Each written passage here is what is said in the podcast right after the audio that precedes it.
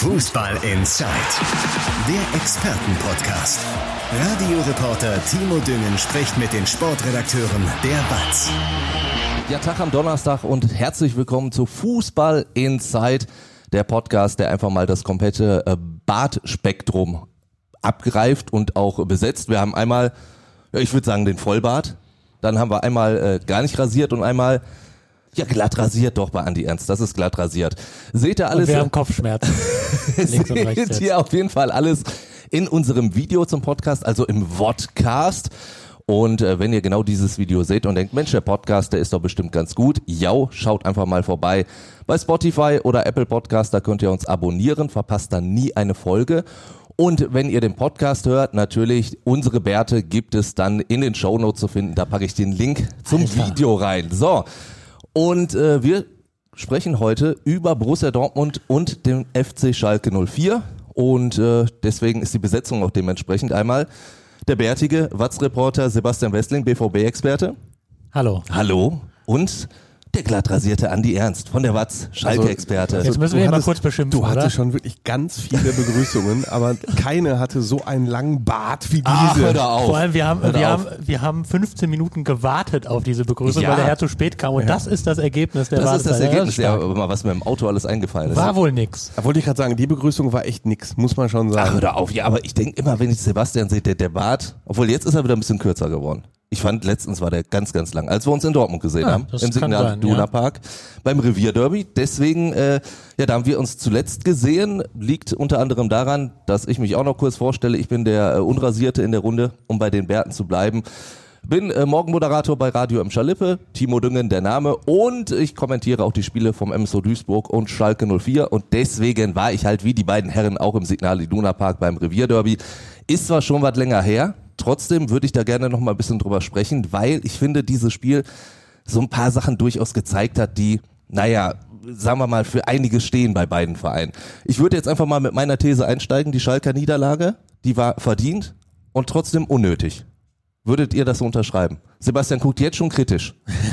Das ist, Das ich ist gucke normal. immer so, das meint Das Sebastian. Das ist normal. ist, das ist einfach, ich habe ich hab so oft in die Sonne geguckt im Leben, deswegen immer die Stirn entfalten. Also dafür Der ist in Kenia groß geworden, falls du das nicht wusstest. Doch, Also, das wusste ähm, ich. Ja. Aber die Hörer vielleicht nicht. Also, das stimmt. Sebastian Wessling ist in Kenia aufgewachsen.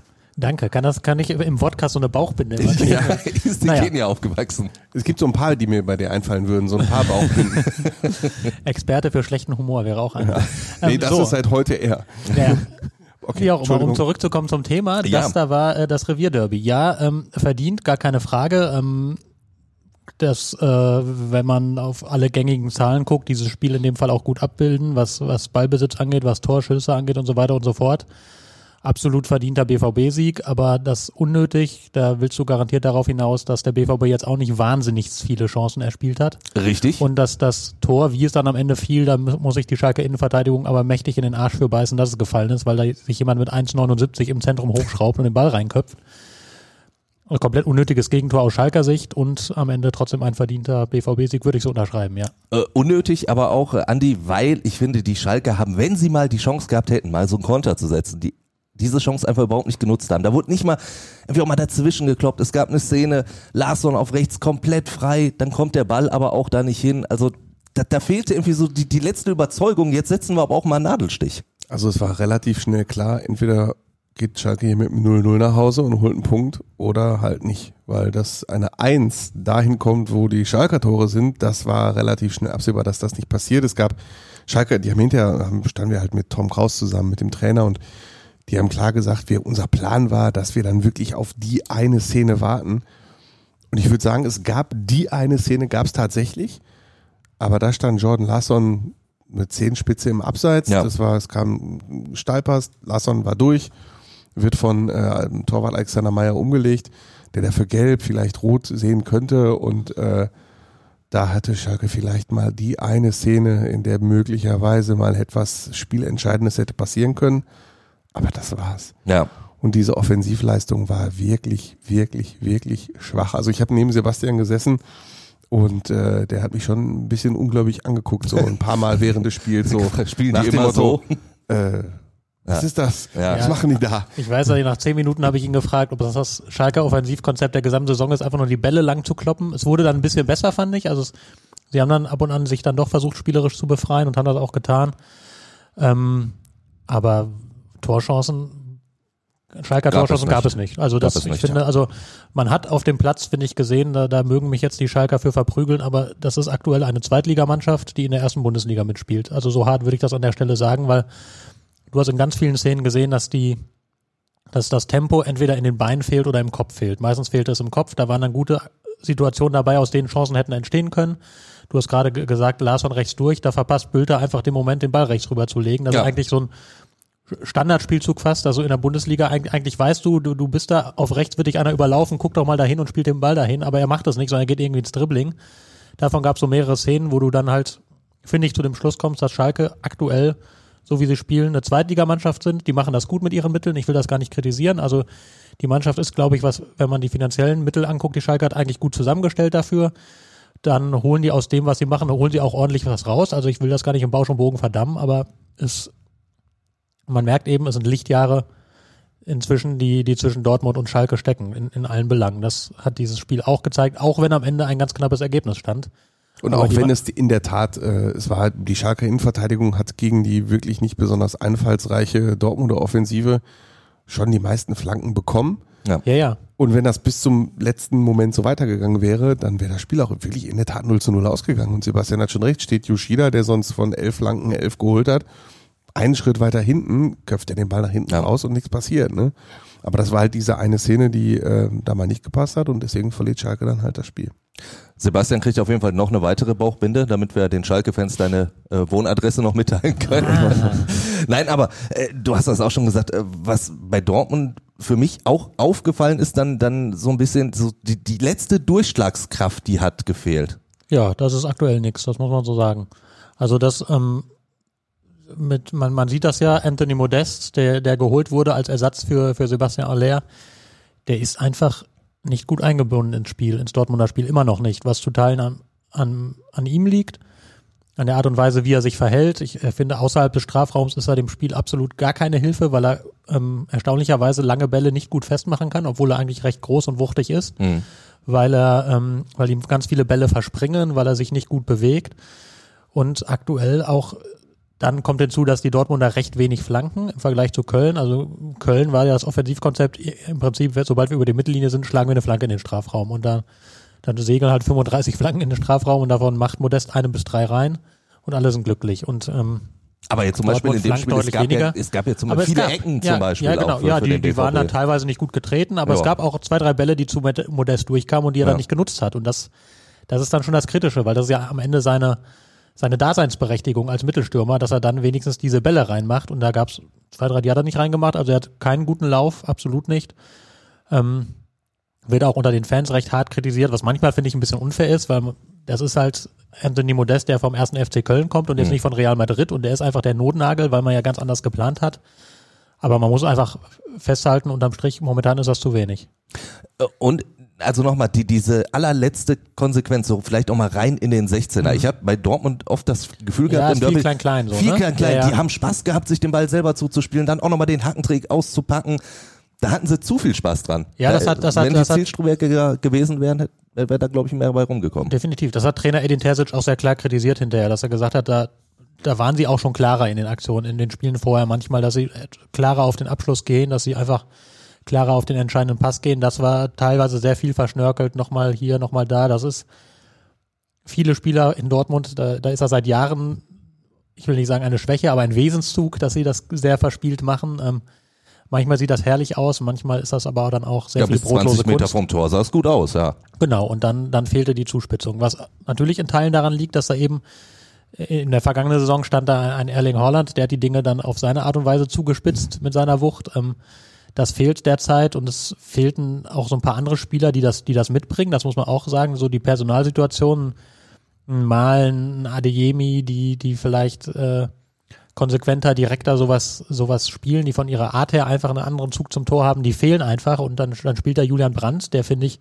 eigentlich eine gute Saison spielt, der aber eben eher der Spielertyp ist, der das so ein bisschen verspielt, verschnörkelt, sonst wie macht und nicht so diese Gradlinigkeit Richtung Tor hat. Das fehlt dir so ein bisschen aktuell. Das zeichnet sich ja auch in der Tabelle ab. Also ich glaube, von den Top-Mannschaften hat Dortmund die wenigsten Tore. Ich weiß gar nicht, wie viele Tore Union Berlin hat, aber Dortmund hat ungefähr halb so viele wie der FC Bayern, aber mehr Punkte, weil sie eben dafür hinten aktuell sehr sicher stehen. Aber das ist schon sehr untypisch für Dortmund eigentlich, dass du so wenig Tore hast. Und ja, das ist auf jeden Fall ein, eine Stelle, die man jetzt, wo man jetzt in der Länderspielpause hat dran arbeiten müssen. Äh, Eine Sache, wo man nur bedingt dran arbeiten kann, ist natürlich das große Verletzungspech beim BVB. Das ist jetzt natürlich nochmal ein bisschen größer geworden, zum Beispiel mit Marco Reus im Derby. Heute war Pressekonferenz. Wie sieht's aus? Wie hat sich's personell vielleicht mal etwas entschärft oder ist es immer noch sehr, sehr haarig aus Dortmunder Sicht? Ja, es ist mh, so mittelhaarig oder mittelbärtig. Also das noch mein aufzunehmen. Dein, dein echt nach Hause. So, ja, ähm, also es, es ist tatsächlich noch einer hinzugekommen, der angeschlagen ist. Giovanni Reina, der hat sich bei der Nationalmannschaft verletzt äh, im Spiel gegen Saudi-Arabien. Der hat eine Zerrung, wird sieben bis zehn Tage ausfallen, sprich auch gegen Köln und dann auch im Champions League-Spiel gegen Sevilla wird er auf jeden Fall fehlen und dann sehen wir mal weiter. Also der ist hinzugekommen. Dann fehlt Gregor Kobel nach wie vor, der ist noch nicht wieder bei 100 Prozent. Ähm, dann fehlt Marco Reus tatsächlich. Allerdings sieht es da ganz gut aus. Also wenn alles gut läuft, dann soll der schon nächste Woche wieder einsteigen ins Training. Was wirklich also, krass ist, also als wenn man, man, die Bilder gesehen hat, ne, also da- die haben ich hab schon, gedacht, die haben in Richtung WM war's. ausgedacht ja, auf der richtig. Tribüne, wenn man gesehen hat, dass er da vom Platz getragen wird und Ja. wenn er jetzt nächste Woche wieder einsteigt, sehr, ähm, sehr viel Glück im Unglück gehabt. Ja. Genau, und hinzu kommen jetzt die, die, die Langzeitverletzten, da gibt es ja leider auch einige, Aller habe ich genannt. Äh, dann fehlt äh, im Mittelfeld Dahut, Jamie Bino Gittens fehlt. Ähm, Sali Özcan, der war auch angeschlagen. Da muss man jetzt mal abwarten, ob er dann wieder dabei sein kann. Ähm, wir werden jetzt die nächsten Tage einfach zeigen, wäre natürlich wichtig, den im Mittelfeld zu haben. Also es hat sich so ein bisschen entspannt, aber es ist weit davon entfernt, wirklich entspannt zu sein. Wie sieht's beim Derby-Helden aus? Mukoko Äh, ist er auch von der U21 angeschlagen, abgereist. Ja, aber da, ähm, da gibt's offenbar keine größeren Probleme. Also der, da wird jetzt eigentlich schon damit gerechnet, dass der am Samstag dann zur Verfügung steht. Wird er dann auch von Anfang an spielen oder äh, sagst du, gerade in Köln, da Modest nicht zu bringen, das wäre sehr arschig? Ja, ich, ich ah, das ist so ein bisschen, also von diesem, diesem Köln-Folklore-Faktor musst du dich, glaube ich, freimachen als Trainer. Aber ich glaube, es gibt weiterhin gute Gründe, ähm, Mokoko als Einwechselspieler zu bringen. Weil die Spiele, die er in der Startelf gemacht hat, da muss man ehrlicherweise auch zurückgucken jetzt auf die Spiele, das war einfach nichts. Also da, da hat er immer, er, hat nach wie vor Schwächen in seinem Spiel. Die hat man auch gegen Schalke, finde ich, teilweise gesehen. Am Ende steht natürlich dieses tolle Tor und er hatte vorher noch eine gute Chance. Also war schon, hatte schon deutlich mehr Zug zum Tor, als, als vorher Modest das hatte, aber er läuft sich schon auch immer sehr viel fest, finde ich. Und er hat nach wie vor so einen Hang, etwas kopflos zu spielen, immer mit dem Kopf durch die Wand zu wollen. Kopflos mit dem Kopf durch die Wand zu wollen. Ja, das ging halt in der Ja. U19-Bundesliga, Genau, genau. U17-Bundesliga. U19 konnte er sich den Ball Genau. schnappen, konnte losrennen, hatte drei Spieler umkurvt und den dann irgendwie in den Winkel gelegt. Und das klappt halt in der Bundesliga nicht mehr. Er versucht es aber trotzdem immer mal wieder. Und das muss er sich so ein bisschen abgewöhnen. Da muss er disziplinierter sein, da muss er auch geduldiger spielen, da muss er auch einfach mal den einfachen Pass spielen und nicht in jeder Situation das Besondere machen wollen. Und das finde ich, daran, daran muss er arbeiten. Das hat Edin Terzic auch so gesagt. Da muss er einfach klarer und ruhiger werden in seinen Aktionen. Und solange das noch nicht ist, dann ist das auch ein gewisses Risiko, finde ich, ihn von Anfang an zu bringen. Und du verheizt so einen Jungen ja auch so ein bisschen, wenn du den ständig jetzt über 90 Minuten spielen lässt. Ich finde das eigentlich ganz gut zu sagen, Modest startet und wenn dann die Abwehr so ein bisschen abgekämpft und abgelaufen ist, dann wirfst du halt den Mokoko rein, der nochmal so ein ganz anderes Element bringt, das Ganze etwas spielerischer löst vielleicht und ähm, der dann zu Chancen und vielleicht auch zu Toren kommen kann. Das halte ich im Moment für die bessere Arbeitsteilung. Deswegen denke ich, dass äh, Modest von Beginn an spielen wird. Trotzdem, das wirst du besser beurteilen können, hat man ja von außen so ein bisschen das Gefühl, dass der Kopf bei Mokoko die ganze Zeit sagt, ich muss aber von Anfang an spielen. Also dass auch das Umfeld sagt, Junge, du bringst die Leistung, äh, hast- machst dieses Tor im Derby, da musst du jetzt auch von Anfang an spielen. Ist, ist das so? Ja, Ich das meine, ist erstmal bei jedem die, die so. Ja, aber auch, weil, weil die Vertragssituation ja so ist, wie sie ist. Ja, natürlich, da wird nochmal noch mal genauer drauf geguckt, gar keine Frage. Der Vertrag läuft Ende des Jahres aus und natürlich guckt jetzt auch äh, Mokoko selbst sehr genau, was bekomme ich hier für Einsatzzeiten, kann ich mich hier weiterentwickeln, keine Frage. Natürlich will er spielen und es gab da auch mal ein, zwei unglückliche Äußerungen seines Beraters, der gesagt hat, ähm, dass, dass sie eben genau gucken, wie viel er spielt und dass er eigentlich gerne mehr spielen würde. Ähm, er selbst sagt zumindest immer öffentlich, dass er das jetzt nicht ganz so, ganz so drastisch sieht, hat er uns auch nach dem Spiel nochmal gesagt, sagt er ist eigentlich ganz zufrieden von dem Austausch, den er mit Edin Terzic hat und mit den Einsatzzeiten, die er bekommt. Ähm, Edin Terzic kommuniziert auch sehr viel mit ihm. Die beiden haben ein recht enges Verhältnis. Sebastian Gebhardt, der jetzt Co-Trainer ist, der war lange Jahre in der in der U17 war das m, der Trainer und der Förderer von Mukoko. Also da gibt es jetzt einen deutlich engeren Draht zum Trainerteam, als der vorher vielleicht war. Ähm, Aber auch da gilt natürlich das Leistungsprinzip. Und wenn man ehrlich ist, also Mokoko hat jetzt ein Tor geschossen, der hat einige, einige gute Szenen, einige Tore gehabt, in, jetzt seitdem er Bundesliga spielt, aber es waren auch sehr viele Spiele dabei, die einfach nicht gut waren. Und von daher ähm, verstehe ich natürlich, dass die Fans irgendwie nach dem, nach dem Jungen schreien, nach, nach dem Eigengewächs, nach dem, der irgendwie das große Talent in der Jugend war und da alles kurz und klein geschossen hat. Aber ich meine, Edin Terzic sagt auch immer, ich sehe, wie die Jungs trainieren die ganze Woche. Das ist ja. ja auch ein Faktor. Und wie gesagt, er hat jetzt auch noch nicht so die Spiele gemacht, dass man sagt, der gehört in die Startelf und gehört da nie wieder raus. Und jetzt ist er auch noch angeschlagen zurückgekommen. Also da würde ich sagen, da geht der vermutlich der Trainer jetzt auch kein großes Risiko. Der hat ja auch ein, zwei Muskelgeschichten immer mal wieder. Also ja, ich, ich freue mich, wenn er, wenn er, wenn er viel Spielzeit bekommt. Das ist ein aufregender Spieler, aber es ist jetzt noch nicht so, dass er irgendwie in der Bundesliga alles kurz und klein schießt. Lass uns einmal ganz kurz jetzt auf die Länderspielpause gucken, denn du bist ja bei der Watz nicht nur für den BVB zuständig, sondern auch äh, begleitest die Nationalmannschaft immer wieder. Wie haben die dir Dortmunder gefallen in den Länderspielen? Wie haben mir die Dortmunder gefallen? Oh, interessante Frage. Ähm, du beziehst dich jetzt auf die deutschen Spiele? Auf die deutschen auf die Spiele. Deutschen Spiele, ja. Ähm, also Niklas Süle hat seine Sache ganz ordentlich gemacht, finde ich. Also der war ähm, im ersten Spiel okay, ein, zwei Wackler gehabt gegen Ungarn, aber jetzt nicht irgendwie groß, groß Schuld am Gegentor gewesen, jetzt nichts, nichts Schlimmes verkehrt gemacht, aber jetzt auch nicht tausendprozentig souverän. Ähm, wir haben auch nicht gespielt von Dortmundern im ersten Spiel, ne? Nee. Genau. Im zweiten Spiel kam noch Nico, Nico Schlotterbeck hinzu und Nico Schlotterbeck hat irgendwie in der Nationalmannschaft irgendwie die Angewohnheit, jedes Spiel ein Tor zu verschulden, habe ich das Gefühl. Also das, das war schon viel in, in, in der letzten Zeit. Also es ähm, ähm, und das war jetzt gegen, gegen England ja auch der Fall. Die, dieser Elfmeter, den er verursacht hat, gegen Jude Bellingham ausgerechnet auch noch, den Dortmunder Kollegen, komplett unnötig. Also ein Zweikampf, ja. den du, den du nicht, eigentlich gar nicht führen musst und erst recht nicht so führen musst. Also das war schon, war schon ziemlicher Bock und davon hat er in der Nationalmannschaft noch zu viele drin. Der hat immer mal wieder in letzter Zeit Tore verschuldet, das muss er dringend rausbekommen.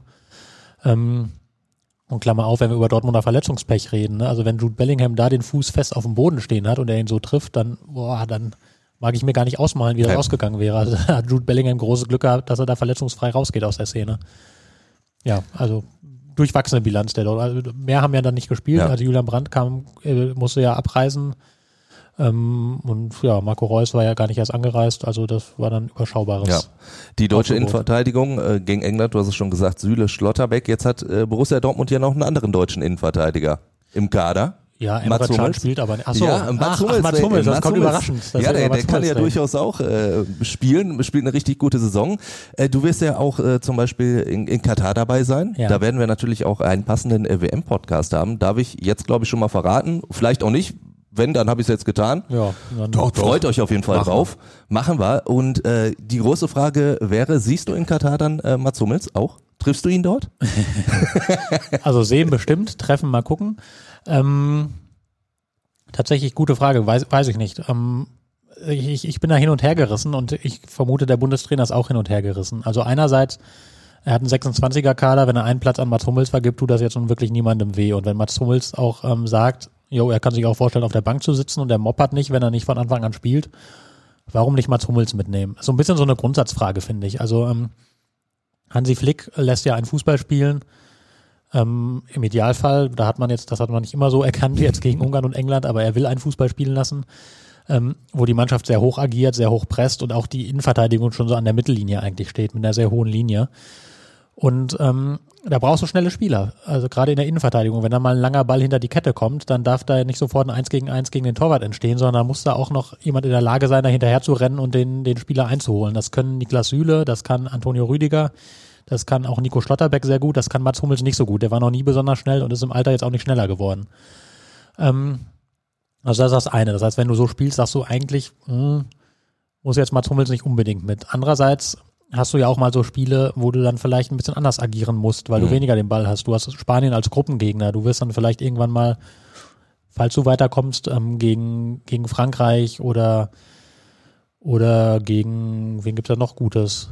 Brasilien, Argentinien Brasilien, vielleicht. Argentinien, genau. Es gibt ja so ein paar, so ein paar gute Mannschaften bei dieser WM. Ähm, wirst du vielleicht auch mal tiefer stehen müssen, ne? wirst ja. tiefer verteidigen müssen ähm, und wirst das nicht so durchziehen können mit dem hohen Spiel. Und wenn du, wenn du tiefer stehst, dann gibt es keinen besseren als Mats Hummels in Deutschland, finde ich. Das hast du gesehen jetzt bei Borussia Dortmund gegen Manchester City, wie er da in der letzten Linie alles wegverteidigt hat, weil Dortmund aber auch sehr tief, sehr kompakt stand, weil er da nicht in Laufduelle gehen musste, sondern weil er über sein Stellungsspiel und seine seine Spielintelligenz und seine Auffassungsgabe sehr viel lösen konnte und seine Zweikampfstärke ganz nebenbei. Der ist ja im Zweikampf und in der Luft gerade auch überragend gut.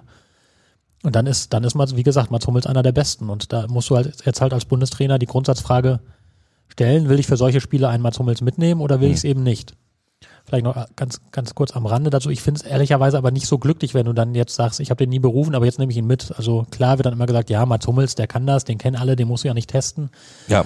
Aber das war schon bei der EM 21 jetzt auch nicht so die geile Idee, dass dann kurz vor Toresschluss irgendwie Mats Hummels und Thomas Müller noch da reinspazierten und alles so ein bisschen durcheinander wirbelten. Also mh, Wäre Fand auch ich nicht, nicht so gut. Vier Jahre Mats Hummels äh, hat nur zwei Perioden in der Nationalmannschaft gestritten, EM und WM. Ja, das, ja, das, also von daher finde ich dann nicht so glücklich, wenn so kommt. Da gibt's gute Gründe dafür, aber Ja. das, dann hätte man ihn vielleicht auch vorher schon mal mitnehmen sollen, finde ich. Diese durchwachsenen Auftritte der Nationalmannschaft, da haben viele gesagt, kommt natürlich auch zustande, weil die Bayern gerade so ein bisschen äh, kriseln, dazu die Leipziger auch noch, die gespielt haben. Wenn wir jetzt auf die Bundesliga gucken, die Bayern kriseln, sind hinter Borussia Dortmund und die Frage stelle ich alle zwei Wochen, immer wenn Dortmunder hier ist. Erleben wir diese Saison wirklich einen spannenden Meisterschaftskampf oder hat sich das äh, wahrscheinlich schon im November wieder erledigt, weil die Bayern jetzt alles wegputzen, Dortmund zwei, dreimal schwächelt und dann ist der Drops schon wieder gelutscht? Boah, jetzt muss ich ja ganz schön viel vorhersehen können. Ja. ähm, also ich glaube, dass die Bayern jetzt nicht ewig so schwächeln werden. Also ich finde auch, ähm, ist natürlich, da, dadurch, dass sie jetzt eine echte Ergebniskrise hatten, ist dann natürlich die Aufregung groß. Aber wenn man sich die Spiele anguckt, finde ich, die hatten ja keine spielerische Krise.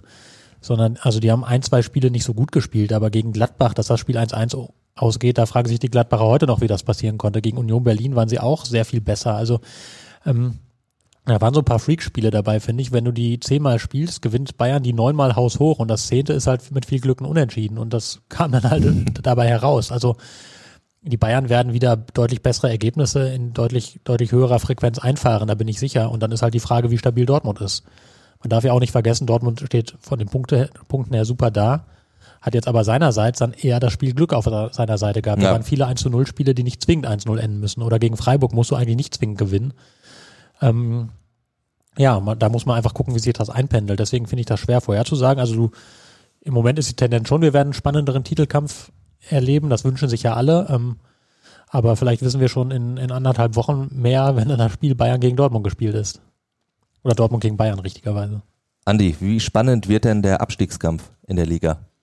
Also Bochum, da wird dein Herz jetzt wieder sagen, der VfL, da ist wieder alles drin, jetzt mit dem neuen Trainer. Und dann darüber? Das ist wie immer der harte Aufprall, wenn Es man ist vom immer der- Titelkampf der und Länderspiel und WM und wer spielt dann da und Brasilien und ach Ja. so, Andi übrigens. Schalke, Abschiedskampf. Schalke, ja. Ist der Zweitligameister. Ja, also ich kann schon, kann mir schon vorstellen, dass es spannend wird.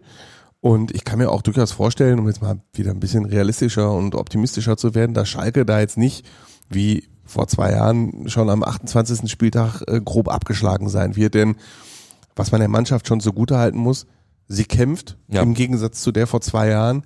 Sie fightet im Gegensatz zu der vor zwei Jahren und im Gegensatz zu diesem verrückten 1 zu 6 gegen Union Berlin, in dem ja wirklich jeder Schuss von Union Berlin drin war, verteidigen sie auch recht gut. In Wolfsburg 0 zu 0 und in Dortmund haben sie relativ gut verteidigt. Äh, Also das ist schon okay und auf die Art und Weise kann man möglicherweise gegen ein paar Mannschaften Punkte holen, zum Beispiel jetzt gegen FC Augsburg. Allerdings glaube ich, dass Schalke wirklich dann gegen die Mitkonkurrenten punkten muss, Ja, weil gerade gegen die. Mannschaften, die Ja. oben stehen, wird's halt echt schwer. Da sehe ich jetzt nicht, dass Schalke da irgendwie große Chancen hat, mal für Überraschungen zu sorgen, wie zum Beispiel Augsburg, die jetzt mal in Leverkusen gewonnen haben, die zu Hause gegen Bayern München gewonnen haben. Dafür reicht, glaube ich, die Qualität der Schalker nicht. Für diese Spielweise bekommen sie ja auch momentan noch die Anerkennung der Fans. Also die Mannschaft wird gefeiert, auch in Dortmund war das so und ich habe manchmal so ein bisschen die Befürchtung, dass sich dann irgendwann auch die Verantwortlichen von Schalke da so ein bisschen zu sehr drauf vertrauen. Also dass man so, so ein bisschen die, die Situation unterschätzt, die ja durchaus brenzliger werden kann, weil man sagt, ja, aber Mensch, die Fans stehen da auch hinter uns, die sehen doch, wir machen doch alles, wir werfen doch alles rein. Siehst du die Gefahr auch? Absolut. Also hundertprozentig. Da sind wir auch sicherlich nicht äh, immer einer Meinung mit äh, den Verantwortlichen, die dann schon den einen oder anderen Bericht mal zu negativ finden, äh, der so veröffentlicht wird. Äh, aber ich sehe die Gefahr durchaus. Und wenn das Spiel gegen Bochum, und du warst, warst du da? Ich war ne? da, ja. So, das Spiel gegen Bochum, das geht zwar 3 zu 1 für Schalke aus, aber mittlerweile, ich zitiere Ruven Schröder, der gesagt hat, in der zweiten Halbzeit war der VfL Bochum im zweiten Tor ganz klar näher Ja. als wir. Das Spiel kann also durchaus verloren gehen Und dann sehe ich nicht, dass die Spieler gefeiert werden danach. Gleiches gilt jetzt FC Augsburg. Der FC Augsburg ist nicht der VfL Bochum. Bochum war ein Jahr Bundesliga, total schlechte Phase, unglaublich viel Pech gehabt Und alle guten Spieler verloren. und alle guten Spieler von Also FC alle, Augsburg hat, äh, wie viel ist jetzt im 10., 11., 12. Jahr Bundesliga? Das ist ein ganz gestandener Bundesliga-Verein, äh, der jetzt mal kurz Bayern München und Bayer Leverkusen geschlagen hat. Da kannst du nicht erwarten, dass du einfach mal so zu Hause gegen den FC Augsburg gewinnst, was du aber musst, wenn du nicht wirklich schon zurück, ich weiß ich, wir kriegen dann auch immer gesagt, was habt ihr eigentlich alle sieben Spieltage rum? Wir haben noch nicht einmal auf einem direkten Abstiegsplatz gestanden, wir verteidigen gut, 14 Zugänge, Mannschaft muss sich doch erst noch finden und in Dortmund 79 Minuten gut, gut verteidigt und so, oder was erwartet ihr denn alle? Naja, aber ähm, wenn es jetzt in Augsburg schief geht, danach geht's nach Leverkusen Ja. und dann gibt's den Hoffenheim-Doppelpack. Also äh, erst das Heimspiel im, in der Bundesliga, das Auswärtsspiel im DFB-Pokal. Also das sind jetzt nicht so die Spiele, in denen Schalke jetzt wirklich großartig viel holen wird wahrscheinlich. Und äh, da würde ich mal sehen, ob es dann immer noch so ruhig bleibt.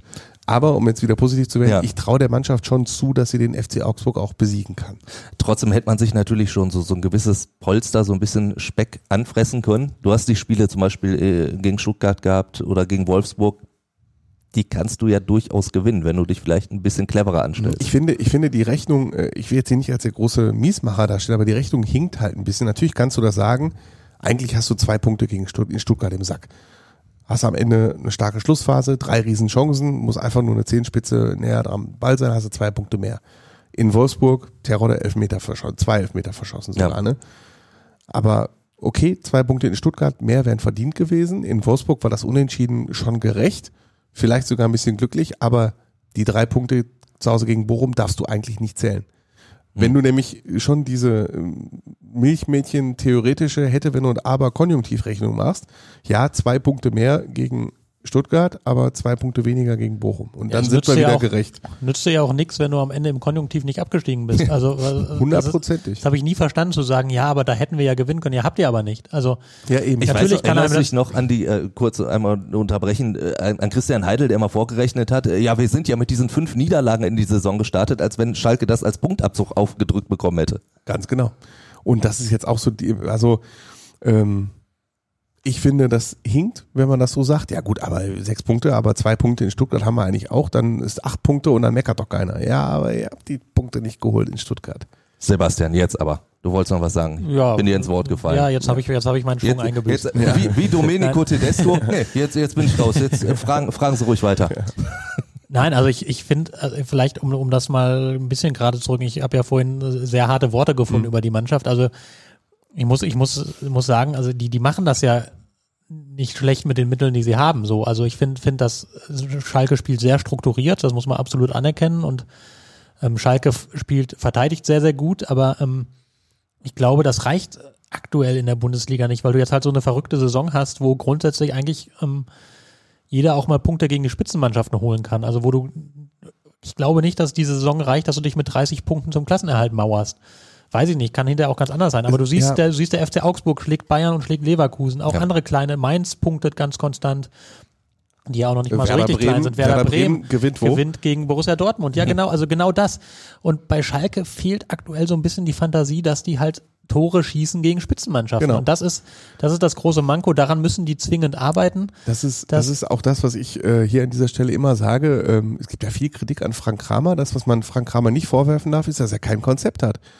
Wenn man Frank Kramer verpflichtet, weiß man, was man bekommt, nämlich genau das, was Schalke, was Schalke gerade spielt. Vorliebe für Viererkette, Mannschaften, die besonders laufstark sind, der hat ja immer die laufstärksten Mannschaften, äh, Mannschaften, die wirklich gehen können bis zur 90. Minute, defensiv gut verteidigen und schnelles Umspaltspiel mit den zwei, drei Momenten, die man vielleicht durchbringt. Kann man natürlich einerseits fragen, hat Schalke mit den Mitteln, wie Sebastian sagt schon, eigentlich was Gutes draus gemacht, aber ist Schalke für diese Spielweise gut genug aufgestellt? Umschaltspiel mit Simon Terodde und Sebastian Polter. Fehlt halt Tempo, Ja. Finde ich. Also das, Genau, das, also das, das, ist halt schwierig. Ne? Und äh, auf der anderen Seite, wo ist der Mut? Also wir haben schon mal drüber diskutiert, rechte Außenverteidigerposition als Beispiel. Du hast äh, drei Spieler dafür. Ähm, den erfahrenen Cedric Brunner, defensiv stark, Henning Matriciani, ein junger, defensiv stark und Mehmet Can Aydin, der in der Defensive die ein oder andere Schwäche hat, Aber aber, dafür dafür, eine nach vorne Rakete nach vorne ist. Na, Wer spielt? Brunner. Wer spielt, wenn Brunner verletzt ist? Matriciani. Wer spielt U23? Mehmetcan Aydin. Das ist halt dieses, Während Gott, man da auf man links noch mal einen sagen- Offensivspieler spielen lässt Genau, mit da, Tobias möchte, Moore. da möchte man doch einfach sagen, spiel doch am Anfang, ersten zwei, drei Spiele ist es vielleicht mal okay, wenn du sagst, komm, ziehst mal ein bisschen zurück, Ja. geht erstmal um defensive Stabilität, aber wenn du jetzt siehst, es funktioniert nicht, wir haben in Dortmund drei Torschüsse ähm, und also, also drei Torschüsse war schon extrem hochgerechnet. Ich glaube, die Expected Goals waren 0,11 oder so, ne? Auf jeden Fall extremst niedrig. Ähm, dann sagst du mal, versuch doch mal auf der rechten Seite mit Mehmetcan Aydin zu spielen. Oder versuch mal auf, ich werde dann auch häufig angesprochen, Andi, was ist denn? Äh, Frag mal, ob die auf Dreier, Fünferkette umstellen. Ja, kann ich gerne machen, aber die Antwort kenne ich auch. Denn ich habe seit ersten Trainingstag so ziemlich äh, alle öffentlichen Trainingseinheiten gesehen und alle Testspiele und so weiter. Das haben die halt noch nicht ein einziges Mal im Ansatz trainiert. Kann natürlich sein, dass er das jetzt mal aufstellt, einfach um alle zu überraschen. Aber A, fehlen im Moment die Spieler dafür. Und B, wie gesagt, es wurde halt null trainiert. Gar nicht. Das ist auch einfach nicht Frank Kramers System. Kann man also vergessen so, ne? Da könnte man ja auch noch sagen, wie man das mit offensiven Außen macht und so weiter. Das würde jetzt in die Details führen. Aber klar ist, Schalke muss in der Offensive viel, viel, viel, viel besser werden. Du hast äh, die mutige oder nicht mutige Spielweise angesprochen. Die kannst du natürlich zum einen an Tag legen, indem du eine Startelf hast, die schon das ausstrahlt. Das kannst du aber vielleicht auch mal mit, mit Einwechslungen steuern. Und in Dortmund hatte ich nicht das Gefühl, dass man da gesagt hat, so komm, jetzt, jetzt probieren wir mal was. Also, äh, wir haben ja drüber gesprochen, wenn du schon arg auf Konter setzt, arg auf die eine Situation, und dann nimmst du den Larsson runter, nach, ich glaube, einer Stunde oder so. Der, der Einzige, der schnell ist da vorne, so richtig schnell. Da, dann ist doch da in dem Moment eine halbe Stunde vor Spielende diese Taktik auch schon wieder hinfällig gewesen. Es gibt allgemein im Moment, finde ich, ein Ungleichgewicht im Kader. Das hat man auch in dem Testspiel, das haben wir noch gar nicht thematisiert, in Gütersloh gesehen, fünfte Liga. Gütersloh und Schalke hat schon mit einer Mannschaft gespielt, die nicht so schlecht ist. Also da hat Salazar gespielt, da hat Polter gespielt, da hat Ovejan gespielt. Also da haben schon echt Florian Flick, da haben sehr viele Stammspieler gespielt und Schalke hat halt echt ganz schlecht ausgesehen. Und auch Larsson, äh, du siehst, die Mannschaft ist, da stimmt im Moment, also da, das ist auch, äh, also es ging darum, dass diese Spieler in, gegen einen Fünftligisten einfach mal zeigen sollten, jetzt wollen wir mal in die Mannschaft. Und das geht ja auch zum Thema Auswechslung. Ne? Ja. Ähm, also das ist im Moment halt echt schwierig. Aber- Ja, aber gegen, Ja. gegen Dortmund war ja das, das Paradebeispiel. Da es wurde ein Stürmer ausgewechselt und es kam, glaube ich, Alex Kral dafür. Genau. Ja. In den, in den letzten 20, Der erstmal gar 20 nicht Minuten wusste, oder wo so. er hin soll. Er in den letzten erst mal am 20 Platz Minuten dafür Ja, war das war- vollkommen klar ist, dass, genau. dass, dass Ja. jetzt der einzige Plan ist, diese, diese 0 zu 0 noch über die Zeit zu Und zwei. Minuten später fiel das Tor, da haben wir hinterher dann auch äh, Genau, drüber und, gesprochen. und dann kommt und dann kommt, dann wird endlich Salazar eingewechselt, Genau, über den also- man auch streiten kann, aber der ja, also für mich in der Außenwahrnehmung in der in der Aufstiegssaison natürlich der Unterschiedsspieler eigentlich war. Ja, und es war ja auch so in Dortmund, Salazar wird äh, eingewechselt, neun Minuten vor Schluss und hat in den neun Minuten mehr Offensivaktionen gehabt als alle fünf vorher zusammen. Und auch mehr Derby-Emotionen als alle anderen. Derby-Emotionen, hat Fouls gezogen, Ja. hat äh, Freistöße rausgeholt und gelbe Karten äh, gezogen und so, ne? Das war schon ganz okay, aber Sebastian hat schon recht. Du hast 76 Minuten, steht 0 zu 0. Marius Bülter, ein offensiver Flügelspieler, Dribbler, äh, wird ausgewechselt und Alex Kral, ein wirklich glasklarer Sechser, wird eingewechselt. Ja, und für mich ist Bülter einer von zwei Spielern, die auch was Überraschendes machen. Das ist Bülter und das ist Salazar. Das finde ich sind die beiden Spieler, die, wo du sagst, die haben mal ein kreatives Element, die machen was Überraschendes, die können mal einen Gegner auch, können mal aus, aus dem Nichts irgendwas entstehen lassen. Und alle Wobei- anderen, alle anderen finde ich da, die haben dieses Element nicht. Die spielen solide ihren Part, also zumindest jetzt die, die Offensiven. Es gibt ja noch ein paar anderen, Ovejan, der ist natürlich auch gefährlich auf seine Art und so weiter, aber von diesen Spielertypen, dann, dann hast du so wenige und nimmst dann auch noch den, Ja. den letzten runter. Das fand ich, fand ich halt sehr unambitioniert. Also klar, wenn du mit 0-0 da rausgehst aus Dortmund, ist das ein Riesenerfolg. Hat keiner mit gerechnet, aber über 34 Spieltage hinweg musst du, glaube ich, mal irgendwann mutiger sein. Also bei Bülter bin ich auch bei dir. Allerdings muss ich sagen, seine Dribblings, die sind noch so in Zweitligageschwindigkeit. Also da muss er noch ein bisschen, bisschen zulegen, wenn das definitiv. geht, die ich, finde, ich finde, man hat gemerkt, am Anfang waren die Bundesliga-Verteidigungen nicht auf Bülters Dribblings ausgelegt. Die sind äh, manches Mal erfolgreich gewesen. Da habe ich halt nur zu meinen, egal wer neben mir saß, gesagt, mein Gott, ich glaube, die haben in der zweiten Liga kein einziges Schalke-Spiel geguckt, weil das waren so die üblichen Marius Bülter-Moves, Genau. mit denen er dann in der Bundesliga durchgekommen ist. Und ich gesagt, ah, interessant. In Dortmund hat das zum Beispiel gar nicht funktioniert. Ja. Null. Also in Dortmund hat, Ja, kein, nix. hat kein einziges Dribbling funktioniert. Ja. Trotzdem Salazar, da bin ich auch absolut bei Sebastian und da wirst du ja auch zustimmen. Das ist so der Unterschiedsspieler, den Schalke im Kader hat. Warum wird der nicht früher von alleine gelassen? Ja, das ist halt, intern halt auch schwierig. Man muss sagen, du hast auch viele Schalke-Spiele gesehen. Salazar hat in den ersten zwei, drei Spielen wirklich gut gespielt, aber danach halt auch echt zwei, dreimal wirklich schlecht. Und der ist halt nicht fit für 90 Minuten. Der ist einfach nicht fit. Er sieht's selber anders, aber er ist halt nicht fit. Und das ist so eine kleine Diskrepanz zwischen äh, Selbstwahrnehmung und ähm, Wahrnehmung des Trainerteams, wenn du halt einen Spieler hast, der, wo doch relativ klar ist, der hat jetzt für 50 oder 55 Minuten Gas. Was machst du jetzt mit dem? Setzt du den in die Startelf und weißt dann genau, nach 55, 60 Minuten muss ich ihn runterholen? Ja, so wie gegen oder, Gladbach zum Beispiel gegen war Gladbach, das. Ne? Oder bringst du den halt äh, in der Schlussphase rein? Ja, aber dann bringst du ihn ja früher als neun Minuten vor dem Ende. Genau. Also und wenn da sind wir dann, glaube ich, speziell bei dem Spiel Ja. Dortmund, äh, da sind wir wieder beim Thema Mut. Ja. Die Frage ist, bringst du Rodrigo Salazar beim Stand von 0 zu 0 in der 60. Minute und signalisierst damit, pass auf, wir haben hier 60 Minuten 0-0 gehalten und jetzt Attacke? Nee, was macht er? Bringt einen Defensiven für einen Offensiven und sagt, nee, nee, kommen wir sicher mal lieber die 0-0 ab. Das ist halt Frank Kramer. Also, ne, wer Frank Kramer holt, kriegt das. Du hast ja aber auch schon gesagt, äh, Rodrigo Salazar sieht das auch mit seiner körperlichen Fitness ein bisschen anders. Der will natürlich spielen. Es soll ja auch noch ein paar andere Spieler im Kader geben, die sehr unzufrieden sind mit ihrer Rolle. Was kriegst du damit? Ist es wirklich unruhig in der Kabine oder ist es so, wie Tobias Mohr gesagt hat, nein, wir verstehen uns alle super, äh, alles Also wenn ein Spieler sagt, wir verstehen uns alle super, ist das immer gelogen. Ist immer gelogen. Man hat in einer Mannschaft von 30 Mann, verstehen sich nie alle super, aber jetzt der Experte. Ja, du, äh, die Wahrheit liegt wie immer in der Mitte, aber wir sind uns doch alle einig, äh, bis in die Kreisliga runter, äh, wenn einer nicht spielt, dann äh, ist er immer unzufrieden und wenn das Leute sind, die gestandene Spieler sind, möglicherweise in dem Verein auch sich gut auskennen, dann sind die natürlich doppelt und dreifach unzufrieden. Und so ist halt auch gerade die Lage auf Schalke. Ne? Also Danny Latzer wird zum Kapitän ernannt und spielt halt nicht. Das ist aber keiner, der jetzt so super stunk macht, so, ne? der jetzt hintenrum alle möglichen Leute anstiftet oder so. Ne? Aber klar ist, Unzufriedenheit gibt's da, wo, ähm, wo Leute halt nicht spielen. Äh, Unzufriedenheit gibt's da, wo die Erfolge und vor allen Dingen, wo auch wo der gute Fußball fehlt. Und äh, der fehlt aktuell auf Schalke, das muss man ganz klar sagen. Jetzt kann man natürlich zur Offensive sagen, ähm, ihr habt doch einen tollen U19-Spieler. Gehört den Namen schon mal, sag mal? Keke? Keketop, ganz genau. Werde ich auch ganz oft drauf angesprochen. Was ist eigentlich mit dem Keketop? Keketop Ja. spielt, äh, ist nur 19 Stürmer, hat, glaube ich, in den ersten fünf Spielen, drei oder vier oder fünf Spielen ordentlich getroffen. Jetzt in der U19-Nationalmannschaft zweimal jeweils zwei Tore geschossen. Aber auch da ist Frank Kramer nicht der Typ, der aktuell auf die Talente setzt. Also das glaube ich auch nicht. Und ich meine, ich hätte gerne, äh, muss ich auch dazu sagen, mal mit einem drüber gesprochen. Ich habe Fragen eingereicht. Das ist, glaube ich, auch ein äh, recht schwieriges Thema innerhalb des Vereins. Ne? Also weil Rufen Schröder und ähm, Peter, Peter Knebel. Knebel äh, haben quasi gesagt, nee, wir sagen dazu nichts. Äh, das ist ein U19-Spieler, also muss die U19 was dazu sagen. Und die Knappenschmiede, Knappenschmiede hat mir gesagt, nö, wir sagen nichts, weil Matthias Schober im Urlaub ist.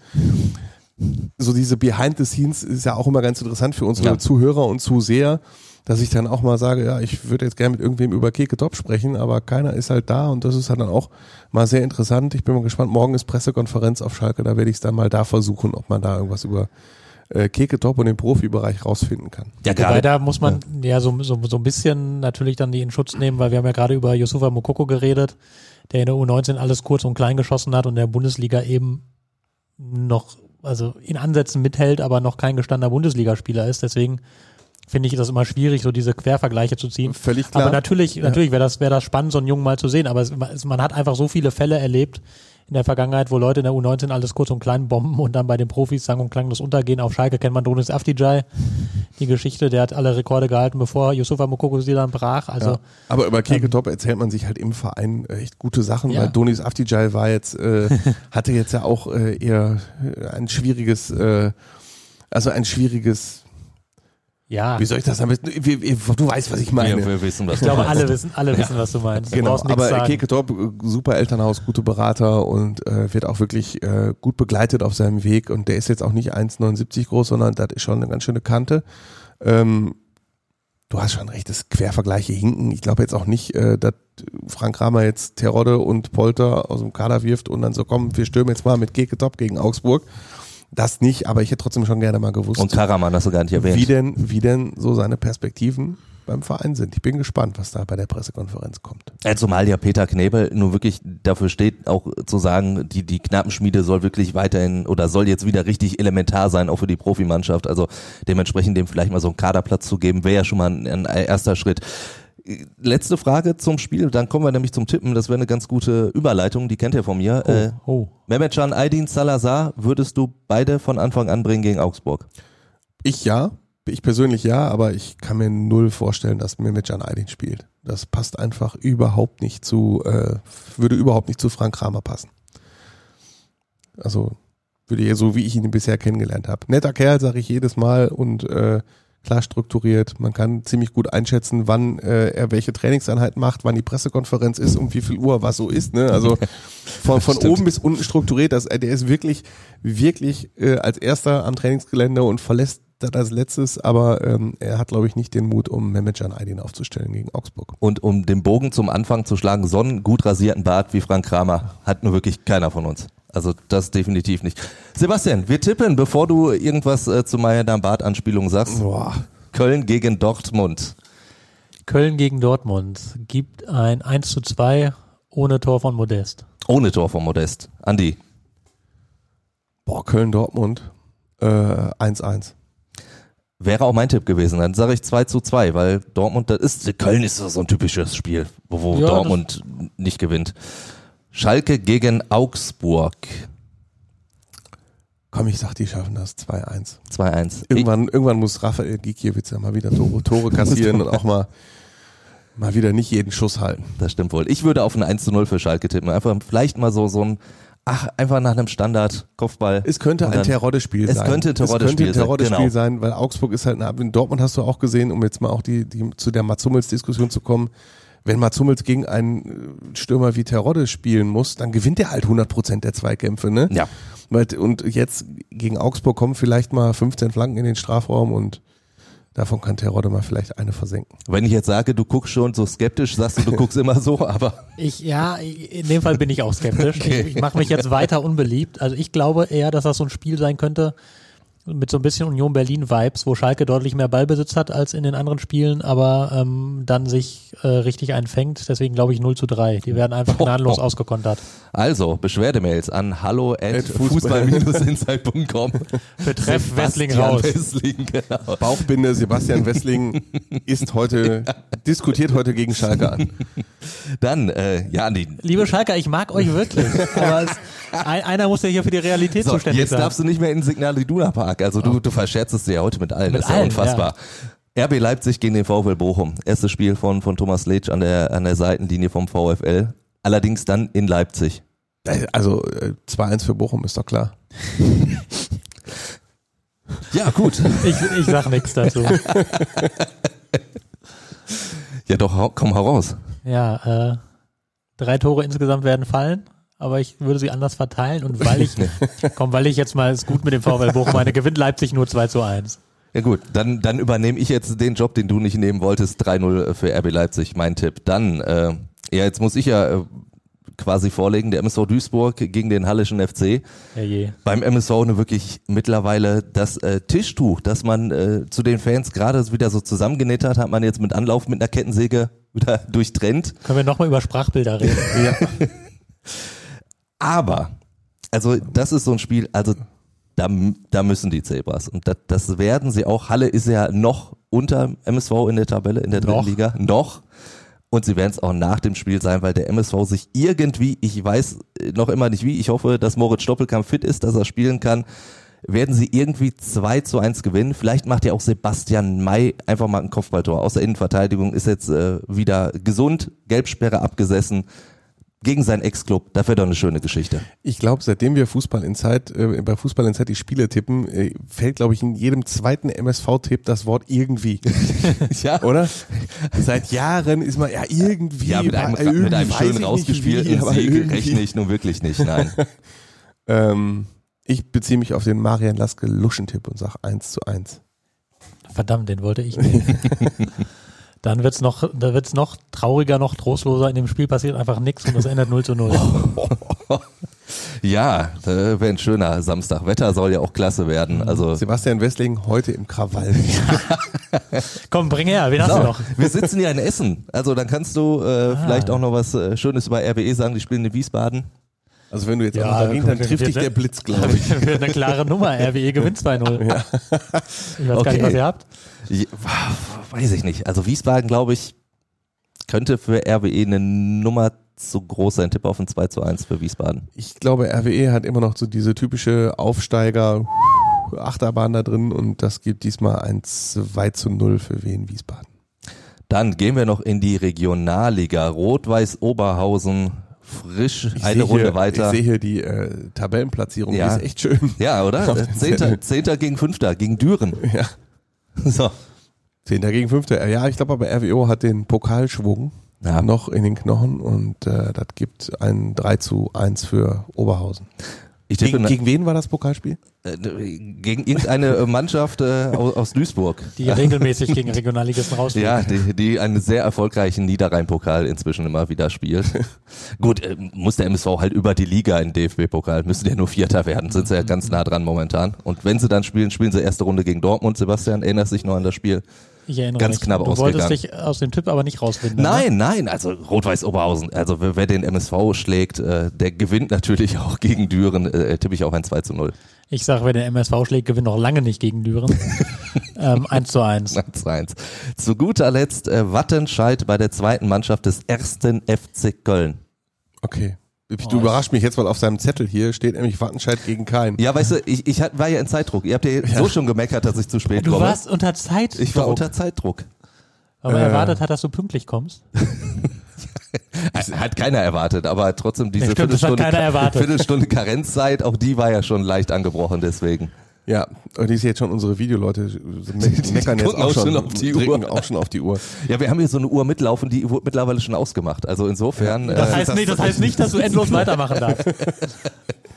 Äh, also Tore, Tore, Tore, 3 zu 3. 3 zu 3. Boah. Ja. Dann sage ich 5 zu 5. Dann sage ich 4 zu 4. So, dann haben wir es durch. Ja, also. Das wird nix. Nee, es, aber es war wirklich eine sehr, sehr launige Runde. Hat mir sehr, sehr viel Spaß gemacht. Ich sag auch nichts mehr über Bärte, versprochen. Äh, ansonsten, Gar nichts. Gar äh, wirklich nichts. äh, heute nicht mehr. Okay, wir halten das fest. Nichts mehr Nee, über Werte. nee, nächste Woche, ach, schauen wir mal. Nächste Woche sind wir auf jeden Fall am Donnerstag wieder am Start mit unserer Standardfolge, die wir jeden Donnerstag haben. Ihr könnt weiter natürlich Mails an uns loswerden, gerne Beschwerden über Sebastian Wessling an hallo at fußball-insight.com oder äh, WhatsApp-Nachrichten, Sprachnachrichten, die würdest du auch gerne hören, oder? Ja, rasiert mich richtig den Nachrichten. Also, die passende Nummer dazu in den Show Notes und dann äh, hören wir uns nächste Woche wieder und sehen uns natürlich auch wieder. Bis dahin, ciao, ciao. Fußball Inside, der Expertenpodcast. Von den Lokalradios im Ruhrgebiet und der Watz. Jeden Donnerstag neu, überall, wo es Podcasts gibt.